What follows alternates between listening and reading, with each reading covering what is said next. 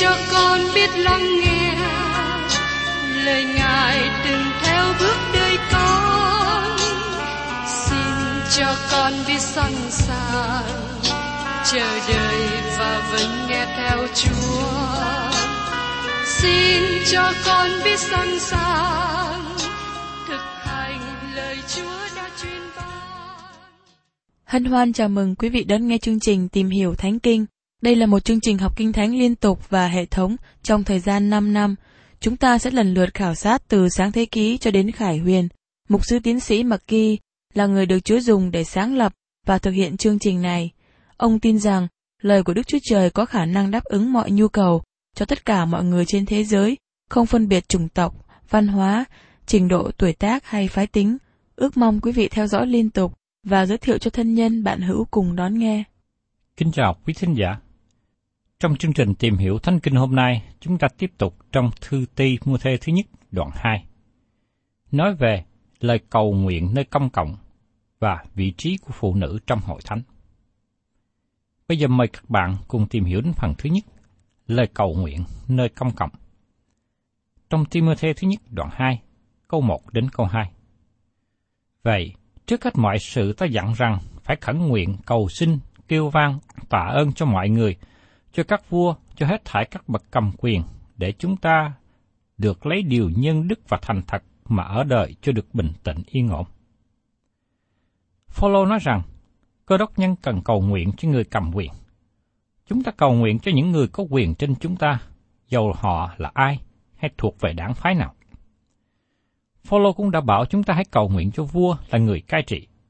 Nhưng các bạn có thể hỏi, chúng ta có nên cầu nguyện cho chánh quyền ăn hối lộ hay chánh quyền xấu không? Phaolô nói rằng, chúng ta cầu nguyện cho chánh quyền, dầu rằng người trong chánh quyền không thực hiện tốt vai trò của họ. Chúng ta cầu nguyện cho bất cứ người nào đang nắm quyền.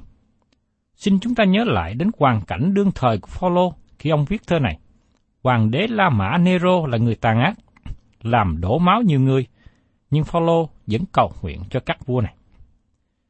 Phaolô nói, để chúng ta được lấy điều nhân đức và thành thật mà ở đời cho bình tĩnh yên ổn. Nếu đất nước có bất cứ một chính quyền nào thì vẫn tốt hơn là một đất nước không có chính quyền. Nhưng có người nói rằng, nếu đó là một chính quyền gian ác, hối lộ, lũng đoạn thì sao? Tôi đồng ý với các bạn là nhiều người trong chính quyền không làm tốt vai trò mà họ đang có. Nhưng dầu sao đi nữa, họ vẫn giúp ích gìn giữ an ninh trật tự xã hội. Còn những ai làm điều ác, Đức Chúa Trời sẽ đón phạt họ. Nhiệm vụ của cơ đốc nhân là cầu nguyện cho người cầm quyền. Cơ đốc nhân không ở công cương vị phán xét người cầm quyền. Đức Chúa Trời sẽ làm điều đó. Chính quyền cho người dân là sự ban cho của Đức Chúa Trời, và chúng ta nên cảm tạ Chúa về chính quyền. Chúng ta nên cầu nguyện cho họ. Tôi thấy rằng nhiều người trong chúng ta thiếu sót trong việc cầu nguyện cho chính quyền. Bộ Phaolô nói tiếp trong Timothy thứ nhất đoạn 2, câu 3 đến câu 4. Ấy là một sự lành và đẹp mắt Đức Chúa Trời là cứu Chúa chúng ta. Ngài muốn cho mọi người được cứu rỗi và hiểu biết lẽ thật. Lý do thứ hai mà chúng ta nên cầu nguyện cho chánh quyền là nhằm để cho tin lành được tiếp tục rao giảng ra cho người hư mất.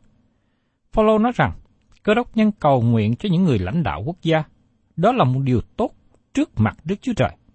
Bởi vì theo ý muốn tốt của Đức Chúa Trời, thì những người này có thể được cứu. Tôi xin nhắc lại để các bạn nhớ rằng, hoàn cảnh lịch sử lúc bấy giờ, đế quốc La Mã đang nắm quyền bá chủ khắp một khu vực lớn ở Âu Châu, Á Châu và Phi Châu. Phương tiện giao thông phát triển và có thể đi lại khắp nơi. Văn hóa và ngôn ngữ phát triển, và trong bối cảnh này, việc truyền giáo của Phaolô cũng phát triển. Paulo là người Do Thái, nhưng có quốc tịch La Mã và nhờ đó sự đi lại của Paulo được dễ dàng. Và tiếp đến, chúng ta cùng xem trong Timothy thứ nhất đoạn 2 câu 5. Vì chỉ có một Đức Chúa Trời và chỉ có một đấng trung bảo ở giữa Đức Chúa Trời và loài người, tức là Đức Chúa Giêsu Christ là người.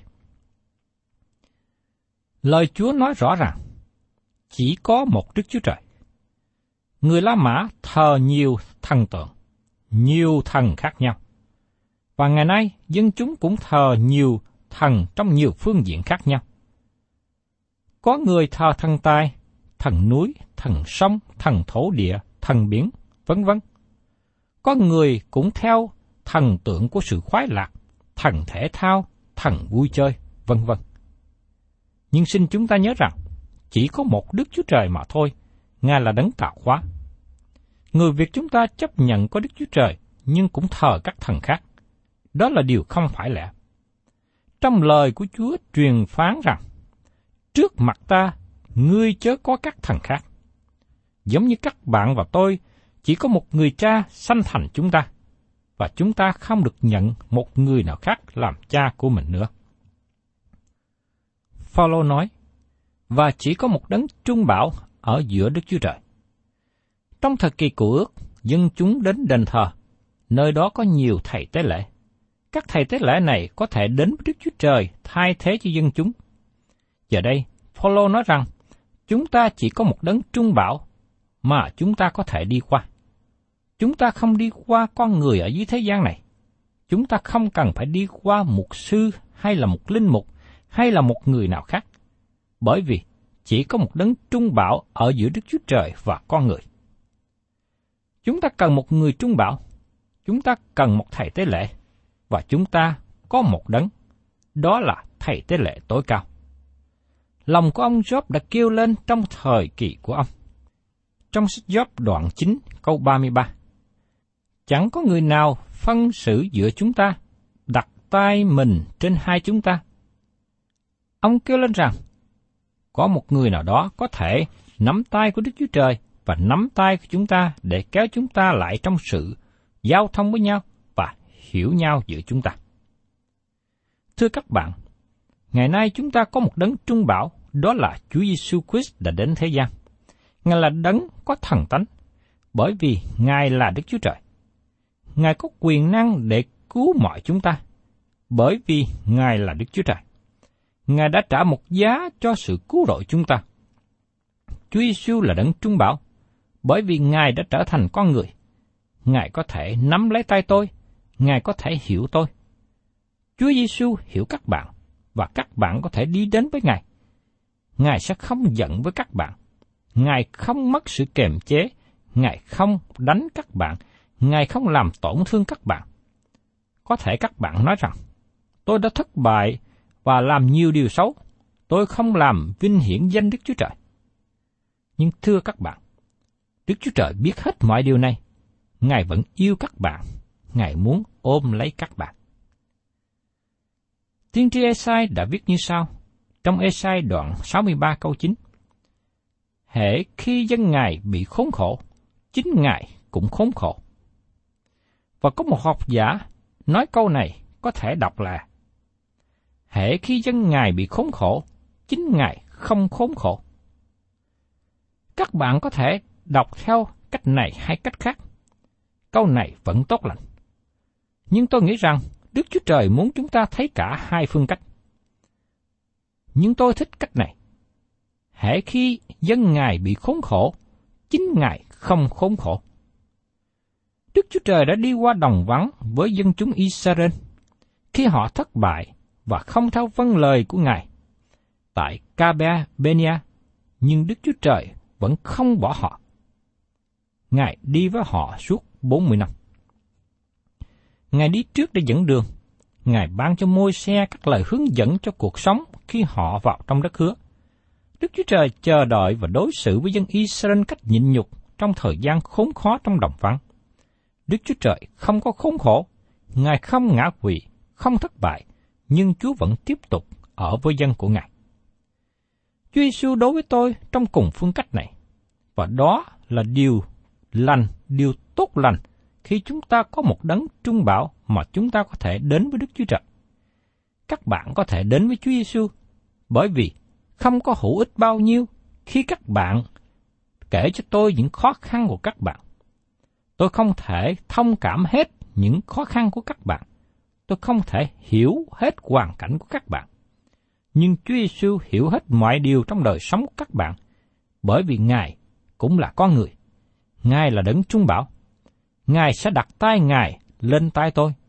Và Chúa Giêsu nắm tay Đức Chúa Trời, bởi vì Ngài là Đức Chúa Trời. Ngài đem chúng ta lại với nhau. Thế giới ngày nay cần đấng trung bảo và cần biết rằng chỉ có một con đường đến với sự cứu rỗi. Chúa Giêsu đã phán rằng, Ta là đường đi, là thật và sự sống, chẳng bởi ta thì không ai được đến cùng cha. Sứ đồ Phêrô cũng đã mạnh mẽ nói với những người lãnh đạo tôn giáo trong thời của ông. Trong sách công vụ, đoạn 4 câu 12. Chẳng có sự cứu rỗi trong đấng nào khác, vì ở dưới trời chẳng có danh nào khác ban cho loài người để chúng ta phải nhờ đó mà được cứu. Đấng Christ là con đường duy nhất. Ngài có thể đem chúng ta đến với Đức Chúa Trời nếu các bạn trở về cùng với Chúa Giêsu. Chỉ có một con đường đến với Đức Chúa Trời, chỉ có một đấng chúng bảo, chỉ có Chúa Giêsu mới có thể đem chúng ta lợi với Đức Chúa Trời. Bởi vì Đức Chúa Giêsu là Đức Chúa Trời và Ngài cũng là con người. Trong lịch sử trải qua cũng như gần đây, có một số người tuyên bố rằng họ là người trung bảo với Đức Chúa Trời. Nhưng sau đó chúng ta khám phá họ không thể nào thực hiện vai trò này, bởi vì họ chỉ là con người. Duy chỉ của Chúa Giêsu vừa là trời, vừa là người. Và trong Timothy thứ nhất, đoạn 2 câu 6 nói tiếp. Ngài đã phó chính Ngài làm giá chuộc mọi người, ấy là lời chứng đã làm đúng kỳ. Đấng Christ đã trả giá cứu chuộc cho chúng ta. Chúng ta cần được cứu rỗi. Các bạn và tôi là tội nhân hư mất, và Chúa Giêsu đã trả giá cứu chuộc của chúng ta. Và tiếp đến, Phaolô nói trong Timothy thứ nhất đoạn 2 câu 7. Ta nói thật, không nói dối. Vì lời chứng ấy, ta được cử làm thầy giảng, là sứ đồ và giáo sư cho dân ngoại để dạy họ về đức tin và về lẽ thật. Phaolô nói rằng ông được lập làm người giảng đạo và sứ đồ. Người giảng trong tiếng Hy Lạp có nghĩa là người thổi kèn. Điều này đề cập đến việc giảng tin lành, cứu rỗi ra cho mọi người. Phaolô được lập tên làm người công bố tin lành. Lời nói này của Phaolô khích lệ nhiều cho một sư trẻ Timôthê. Phaolô muốn Timôthê biết đó là sự thật. Phaolô cũng là giáo sư cho nhân ngoại để dạy họ về đức tin và về lẽ thật. Phaolô nói rằng ông là sứ đồ cho dân ngoại. Tại đây Phaolô nói rằng ông là người giảng tin lành và cũng là giáo sư cho dân ngoại.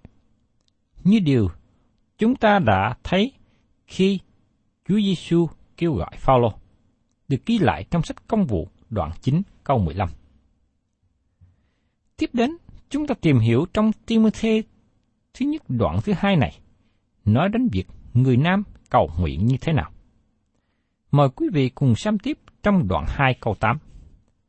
Vậy, ta muốn những người đàn ông đều giơ tay thánh sạch lên trời mà cầu nguyện khắp mọi nơi, chớ có giận dữ và cãi cọ. Người nam cầu nguyện khắp mọi nơi. Đó là những nơi mà người tin Chúa Giêsu nhóm họp lại. Phaolô đang nói về lời cầu nguyện công khai, lời cầu nguyện ở những buổi nhóm công cộng. Việc đưa ta lên cầu nguyện là thói quen trong cách thực hành của hội thánh đầu tiên. Điều này tỏ bài nhiệt tâm trong đời sống của người cầu nguyện. Hiện nay, chúng ta cũng có người đưa tay lên cầu nguyện trong giờ nhóm cầu nguyện, trong giờ nhóm thờ phượng. Và có khi họ bị phê bình nhiều về điều này. Thật ra không có điều gì sai khi đưa tay lên cầu nguyện nếu các bạn cảm thấy muốn làm điều đó. Nhưng riêng cá nhân tôi, tôi rất ngại đưa tay lên cầu nguyện, bởi vì tôi không biết chắc rằng bàn tay tôi có sạch hay không sạch. Sạch về thể chất và sạch khỏi tội lỗi. Xin chúng ta chú ý đến điều Phaolô nói, đưa tay thánh sạch lên trời mà cầu nguyện. Điều này có nghĩa rằng, bàn tay hiến dân phụng sự Đức Chúa Trời. Thưa các bạn, các bạn không nên đưa bàn tay lên trong buổi nhóm cầu nguyện, trong buổi sống thờ phượng, nếu tay của các bạn không được dùng để phụng sự Đức Chúa Trời. Paulo nói, khi cầu nguyện chớ có giận dữ, tất cả tội lỗi phải được xưng nhận ra. Các bạn không được đến trong sự cầu nguyện với tấm lòng giận dữ, hai tinh thần cay đắng, nhưng tất cả tội lỗi các bạn phải được xưng nhận ra. Khi cầu nguyện cũng không được nghi ngờ. Chúng ta đọc ở trong Hebrew đoạn 11 câu 6 nói rằng, Và không có đức tin thì chẳng hề có thể nào ở cho đẹp ý Ngài. Vì kẻ đến gần Đức Chúa Trời phải tin rằng có Đức Chúa Trời, và Ngài là đấng hay thưởng cho kẻ tìm kiếm Ngài. Khi chúng ta đến với Đức Chúa Trời trong sự cầu nguyện, chúng ta đến với đức tin. Đó là một trong những lý do mà số người dự nhóm cầu nguyện sụt giảm, bởi vì họ thiếu đức tin. Họ không tin rằng Đức Chúa Trời sẽ lắng nghe và trả lời cầu nguyện. Lời cầu nguyện được thực hiện ở nơi công cộng bởi những người xưng nhận tội lỗi, những người không có sự cay đắng trong lòng, những người đến với đức tin và tin rằng Đức Chúa Trời lắng nghe lời cầu nguyện. Đó là sự cầu nguyện mà chúng ta cần nên có trong buổi nhóm cầu nguyện. Phaolô đã nói về phương cách mà người nam nên cầu nguyện, và giờ đây ông nói đến người nữ cầu nguyện như thế nào. Trong phân đoạn này cũng đề cập đến vấn đề ăn mặc của phụ nữ và vị trí của phụ nữ trong hội thánh địa phương. Chúng ta đang sống trong thời kỳ mà có hai thái cực liên hệ đến vị trí phụ nữ trong hội thánh hữu hình địa phương. Cả hai vị trí này dùng phân đoạn kinh thánh trong Timothy để hỗ trợ cho lập trường của họ. Một vị trí cho phép phụ nữ thực hành mọi địa vị nổi bật trong hội thánh và điều khiển các buổi nhóm thờ phượng cho hội chúng. Họ có người giảng là phụ nữ, người điều khiển ban hát và các viên khác đều là phụ nữ. Họ không bị giới hạn bởi một vị trí nào. Và kết quả không những phụ nữ ở vị trí nổi bật, nhưng chúng ta cũng thấy phụ nữ trở thành vị trí nắm quyền chế ngự hội thánh nữa. Trước đây tôi hầu việc Chúa trong một khu vực, nơi đó có tổ chức buổi truyền giảng ngoài trời. Họ dựng một căn liều lớn ở con đường gần khu vực nhà thờ của tôi. Tôi và một người một sư bạn nữa cũng đến gặp cặp vợ chồng đang chuẩn bị nơi nhóm họp. Người vợ giảng và người chồng làm những công việc khác. Chúng tôi thấy người chồng dựng liều lên và sắp đặt các ghế ngồi và nhiều việc khác. Người chồng điều khiển ban hát. Tôi thấy đó là điều tốt. Nếu quý vị thích thực hiện theo cách này, quý vị có thể làm. Nhưng tôi thì không thực hành như vậy. Do vậy, tôi và người bạn cùng đi cũng tham dự và ủng hộ buổi truyền giảng này, bởi vì họ nỗ lực giảng tin lành cho người chưa được cứu rỗi. Đây là sự kiện về việc Đức Chúa Trời dùng một số người nữ giảng dạy trong một số trường hợp. Tôi nghĩ rằng Đức Chúa Trời dùng một số người nữ trong một số trường hợp đặc biệt, chứ không phải vai trò của phụ nữ luôn là như thế. Có một thái cực khác nữa về vấn đề này. Có một số người không cho phép phụ nữ tham dự bất cứ vai trò nào trong buổi lễ thờ phượng. Các bạn không hề nghe tiếng phụ nữ trong buổi nhóm công cộng này, họ cũng không được giữ vào ban hát. Tôi nhận thấy rằng những người này đã đẩy phụ nữ ra phía sau. Tôi rất lo ngại cho nhiều ta lăng phụ nữ bị bỏ mất đi. Họ không được giữ phần hầu việc Chúa với hội thánh địa phương. Hội thánh địa phương sẽ thiếu mất nhiều những người nữ có ân tứ có khả năng nếu như hội thánh đó không để cho cơ hội phụ nữ góp phần. Đức Chúa Trời sử dụng người nữ cho công việc của Ngài. Trong Kinh Thánh ghi lại cho chúng ta nhiều trường hợp Đức Chúa Trời đã dùng người nữ trong công việc của Ngài. Thí dụ như bà Deborah, Hoàng hậu Ect, bà Ruther, bà Lydia, vân vân. Và chúng ta cũng thấy điều này được tiếp diễn suốt trong lịch sử của hội thánh. Đức Chúa Trời dùng nhiều người nữ trong một cách kỳ diệu. Do vậy, trong thế giới La Mã thời của Phaolô, phụ nữ chiếm một phần quan trọng trong sinh hoạt của tôn giáo dân ngoại. Phụ nữ có một vị trí nổi bật. Việc thờ phượng Aphrodite ở thành phố Corinto là một điều rất là tội lỗi, mà vấn đề kỵ nữ dâm dục là phần chính yếu trong sinh hoạt tôn giáo. Có hàng ngàn nữ đồng trinh trong đền thờ của Aphrodite trên đỉnh núi Apropolis của Corinto, mà họ không chi khác hơn là những kỹ nữ. Đặc điểm của những kỹ nữ này là họ để tóc rối bù xù. Đó là lý do trong thư Corinto, lời Chúa nhắc nhở phụ nữ nên trùm đầu, để khỏi bị kể là người liên hệ đến nhóm phụ nữ trong các đền thờ ngoại giáo. Tại Epheso, nơi mà Timothy đang thực hiện công tác hầu việc Chúa lúc bấy giờ, phụ nữ chiếm vị thế nổi bật trong đền thờ nữ thần Diana. Có nhiều câu chuyện quyền thoại về các nữ tư tế này, bởi vì những người ngoại đạo đang thực hiện công việc như thế. Phaolô nhấn mạnh trong phân đoạn kinh thánh này liên hệ đến vấn đề tình dục không có liên hệ đến buổi nhóm cầu nguyện công cộng của hội thánh. Chúng ta cần nhớ đến bối cảnh và sự kiện này khi tìm hiểu phân đoạn kinh thánh mà Phaolô viết thư cho Timothy. Bây giờ mời quý vị cùng xem trong Timothy thứ nhất đoạn 2 câu 9 đến câu 10. Ta cũng muốn rằng những người đàn bà ăn mặc một cách gọn ghẽ, lấy nết na và đức hạnh mình, không dùng những tóc dốc, vàng, châu ngọc và áo quần quý giá, nhưng dùng việc lành theo lẽ đan nhiên của người đàn bà tin kính Chúa. Trong bối cảnh này, Phaolô đã nói về cách người nam cầu nguyện nơi công cộng. Giờ đây Phaolô nói về cách thức người nữ cầu nguyện. Xin chú ý rằng Phaolô nói người nữ được phép cầu nguyện, nhưng vấn đề là người nữ nên cầu nguyện như thế nào nơi công cộng. Sự nhấn mạnh là việc trao dồi người bề trong hơn là bề ngoài. Người nữ được phép cầu nguyện nơi công cộng, nhưng họ không được ăn mặc trong phương cách khiêu gợi tình dục. Tôi xin nói rõ điều này, người nữ nên ăn mặc cách đẹp nhất mà người nữ có thể được. Không có điều gì sai khi phụ nữ mặc quần áo đẹp. Tôi muốn nói một điều này với các chị em phụ nữ. Quý bà, quý cô có nghĩ rằng chồng của mình thương mình bởi vì đẹp không? Vâng, quý ông thương vợ đẹp.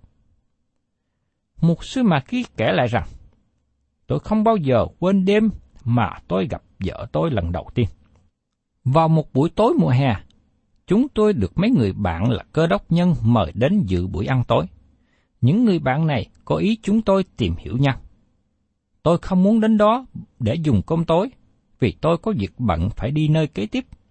Còn vợ tôi cũng không muốn đến, bởi vì cô ta cũng có giờ hẹn với một người khác. Nhưng trong đêm đó, khi tôi thấy cô ta, tôi không bao giờ quên mái tóc đen với đôi mắt nâu. Trong ánh đèn cày, tôi nhìn cô ta. Tôi cảm thấy yêu nàng. Tôi không có ngỏ ý cầu hôn trong đêm gặp đầu tiên, vì tôi ngại cô ta nói tôi quá vội vã. Tôi hẹn gặp lại cô vào đêm kế tiếp và tôi ngỏ ý cầu hôn. Tôi không phải yêu cô ta chỉ vì cô ta đẹp, nhưng tôi yêu cô ta bởi đức tính tốt, dầu rằng cô ta thật sự là một người rất đẹp.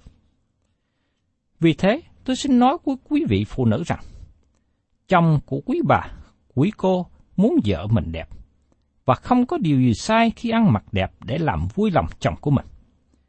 Nhưng khi phụ nữ đến với Đức Chúa Trời trong sự cầu nguyện, phụ nữ không cần phải trưng diện bề ngoài. Phụ nữ cần trao dồi người bề trong. Khi phụ nữ hát trong hội thánh, hay giảng luận, hay giữ phần bất cứ một điều nào trong giờ thờ phượng, người nữ cần phải giữ trong tâm trí rằng, phụ nữ nên ghi nhớ rằng không được chưng diện để thu hút tình dục. Phụ nữ cần trao dồi đời sống tâm linh tốt đẹp để đến với Đức Chúa Trời. Việc phụ nữ ăn mặc để thu hút sự chú ý tình dục là một lối thực hành của người ngoại giáo trong thế giới La Mã. Phaolô nhấn mạnh đến điều này và nó có thể trở thành một phần trong sự thảo phượng của cơ đốc nhân. Cho nên, Phaolô nói để Timôthê biết mà tránh, để hội thánh của Đức Chúa Trời bây giờ biết mà tránh đi những việc xấu như vậy. Và Phaolô nói tiếp trong Timôthê thứ nhất đoạn 2, câu 11 đến 12. Đàn bà phải yên lặng mà nghe dạy, lại phải dân phục mọi đàn. Ta không cho phép đàn bà dạy dỗ, cũng không được cầm quyền trên đàn ông, nhưng phải ở yên lặng. Cả hai câu này liên hệ đến việc học hỏi và giảng dạy giáo lý. Xin nhớ rằng những người phụ nữ bị cấm dẫn vào tôn giáo quyền hoặc trong thời của Phaolô và họ say mê cuồng lạc trong tình dục. Phaolô khuyến cáo các phụ nữ không được nói trước công chúng với ý nghĩ tạo nên chú ý khiêu gợi tình dục. Trong một phần khác, ở Corinto thứ nhất đoạn 14 câu 34, Phaolô cấm phụ nữ nói nơi công cộng. Đàn bà phải nín lặng trong đám hội của anh em. Họ không có phép nói tại nơi đó, nhưng phải phục tùng cũng như luật pháp dạy. Và tiếp đến, trong Timothy thứ nhất, đoạn 2, câu 13 đến 15 kết thúc như sau. Vì Adam được dựng nên trước nhất, rồi mới tới Eva, lại không phải Adam bị dỗ dành, bèn là người đàn bà bị dỗ dành mà xa vào tội lỗi. Do vậy, nếu người đàn bà lấy đức hạnh mà bền đổ trong đức tin, trong sự yêu thương và trong sự nên thánh, thì sẽ nhân đẻ con mà được cứu rỗi. Chính tội lỗi của Eva đã mang tội lỗi vào trong thế gian. Giờ đây mỗi khi phụ nữ sinh ra một em bé, bà ta mang thêm vào một tội nhân trong thế gian. Nhưng chỉ có Mary đem đấng cứu thế vào trong thế gian. Như thế phụ nữ được cứu như thế nào? Bởi sự sanh con. Bởi nhờ Mary đã mang đấng cứu thế vào trong thế gian. Xin các bạn nhớ rằng, không có một người nam nào đem Chúa cứu thế vào trong thế gian. Mỗi người nữ được cứu rỗi bởi đức tin, cũng giống như người nam được cứu rỗi bởi đức tin. Người nữ tăng trưởng trong tình yêu thương và sự thánh khiết, giống như người nam. Thân chào tạm biệt quý vị và xin hẹn tái ngộ cùng quý vị trong chương trình Tìm hiểu Thánh Kinh kỳ sau.